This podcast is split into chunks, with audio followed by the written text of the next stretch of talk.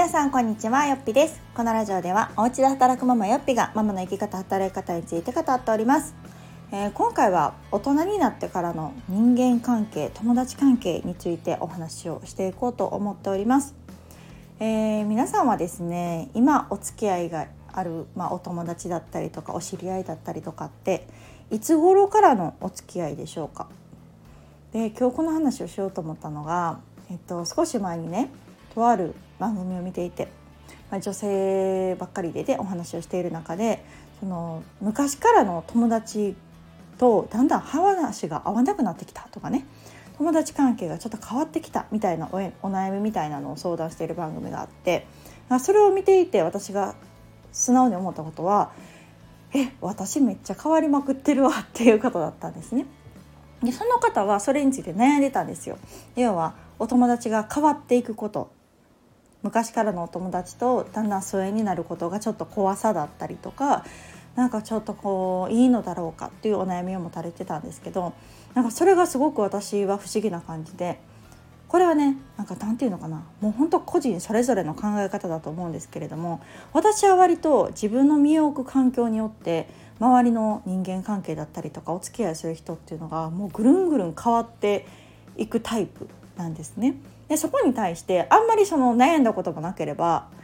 何て言うんだろうその縁が途切れるんじゃないかみたいなことも思ったことはあまりなくってだからへえと思いながら聞いてたんですけど皆さんはどうでしょうか？なんか、まあ、ここからはちょっと私の見解についてお話をさせていただくんですけれども私はなんかこう自分が興味あることとか思ってることをこう存分に語り合える仲間が欲しいんですね。そうなのであの私で言うと25歳で結婚して26歳で出産をしてるんですね。となると、えっと、周りは要は同じように大学卒業してで会社ねあの大学の友達とか皆さん別の会社で働くんですけれどもでもこう自分がじゃあいざ結婚して出産してっていうのが早い方でで同期とかの中でも早い方だったらその私の今の関心事としてはやっぱり子育てだったりとかね、妊娠出産子育てみたいなことが自分の人生の大半を占めている時に周りはやっぱりバリバリ働いている。ってなってくるとなかなかそこの話がまあ合わなくなるわけじゃないですけれどもなんか私としては今めちゃめちゃこの生後1ヶ月について語りたいみたいなね。なんかこんなじゃこんな寝ないのかとかなんかミルクはこんなんでいいのかとかなんかそんなことに興味がありますから、まあ、そんなことについて語りたいと思った時に私の場合はブログがあってまさにもうほんと前後何日差で生まれたママたちばっかりと私はブログを通してつながっていたのでもうめちゃめちゃその場っていうのが貴重だし私にとって心の支えだったんですね。だからなんか本当同志みたいな感じでもちろん会ったこともないですよ。話したこともない。ブログ上だけの関係なんですけれども。でもその子供たちの成長も見えますしその人の人柄みたいなのも見えますしなんかすごくいいなというあの私にとってプラスのねメリットがあったのであの一時的にその時は例えば大学時代からの友達からと疎遠になったとしてもあんまりそこは気にするってことがなかったんです。でまた次働き方をね私がこのちょっとへんてこりんなというか 在宅ねワーク在宅企業みたいな。ね、在宅パートって何みたいな状態じゃないですか、まあ、この社会的にもかなり少数派だと思うんだけれども。でも私にとっての関心事っていうのは家で働く。自分業を持つっていうところなので、まあ、それについていろいろ語りたいわけですよ。話をしたい。あとはブログとかもねハマった時もワードプレスについてめっちゃ語りたいみたいなブログ運営している人とみたいな感じだけど、まあ、世間一般で見ると全然そんなメジャーではなかったですから身近にねしている人もいなければそういう話をしたところでみんなうんみたいななんかよく分からんこと言ってるなみたいな感じにきっとなるやろうなっていうところもあったのであんま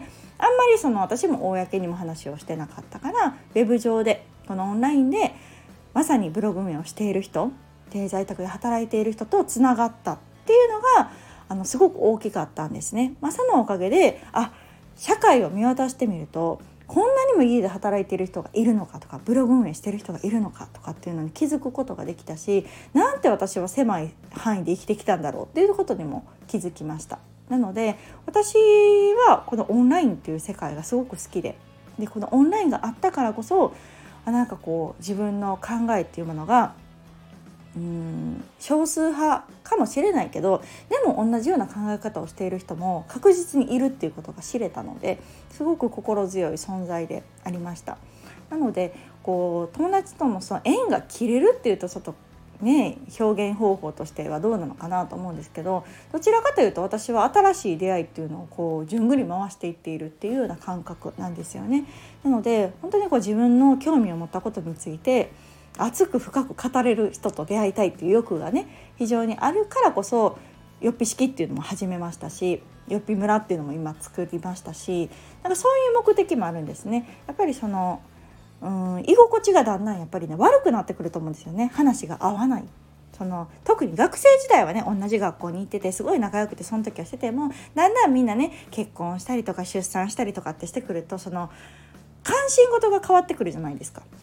でもそれって私はすごく自然なことだと思っていてでじゃあ今私が大学時代の友達と話が合わないかっていうとそうではなくってやっぱり今はみんな結婚したりね子供を産んでるっていう方が多いから逆に今話が合うんですよ。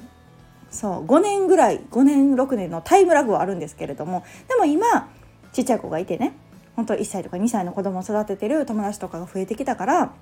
そこでまた話ができるようになったりとかするのでなんかあんまり縁が切れるっていう考え方は持ってないんです。なのでどちらかというとじゃあ昔の友達とだけずっと付き合っていけばいいのかっていうとそうでもないなと思っていて今自分が関心があることについて深く語れる人と出会うってすごく私は大事だなと思ってるんですね。それによってすごくこう知見も広がるし新しいコミュニティっていうのができるしなんか大人になってから出会う友達っていなくないですか？同僚とかじゃなかったらあとママ友とかじゃなかったら本当に自分の興味があることでつながれるってなんかあんまり機会がないなと思っているのでそういう意味ですごくオンラインっていうのはつながりやすいなと思うしなみんないろんなうん面があっていいと思うんですよね。例えば、まあ、少し前とかだったらなんかこうツイッターとかでも、まあ、インスタとかでも皆さん一つのアカウントだけじゃないっていう方も多いんじゃないでしょうか。実は2つ3つ持ってるみたいな。でその1つは例えば自分のすごく好きなオタク系のことについてなんかこうめっちゃ語りたいみたいなアカウントを持ってるっていう方もいるんじゃないかなと思います。なんかこう昔からつながっているお友達になんか急に自分のことすっごい好きなアイドルの話とかしてたら惹かれるんじゃないかとかね思ってもうなんかその好きな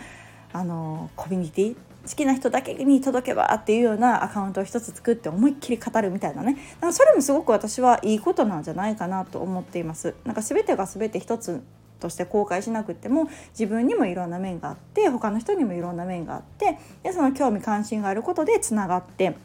仲良くなるっていうのはなんか楽しいですよね。単純に。やっぱり人生が楽しくなってくると思うし自分も関心事が変わって当たり前。で周りも変わって当たり前なのでなんかこうみんながみんなずっとずっと仲良しってなくってもその縁がね遠くなる時もあれば近くなる時もあれば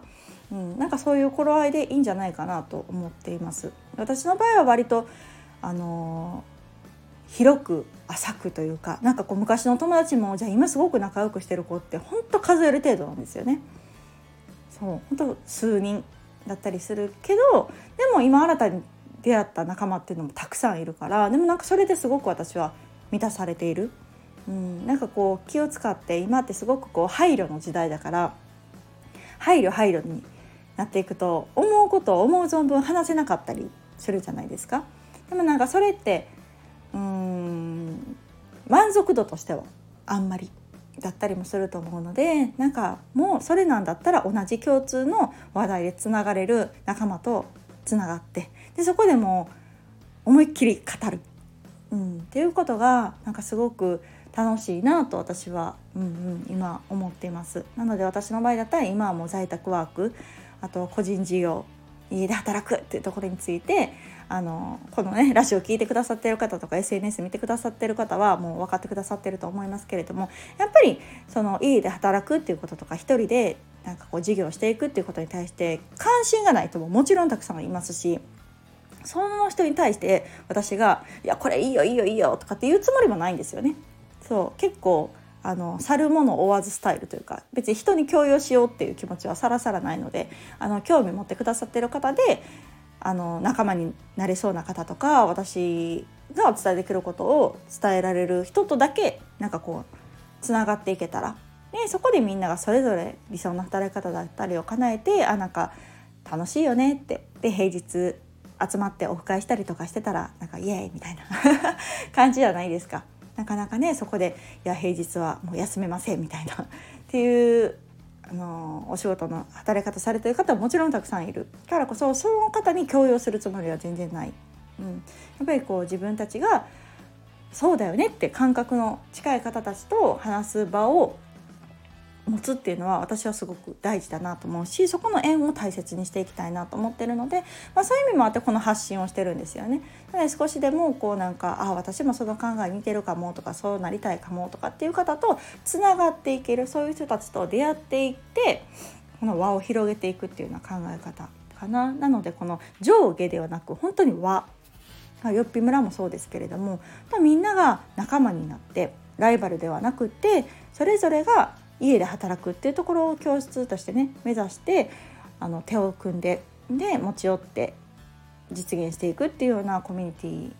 を目指して今やっているので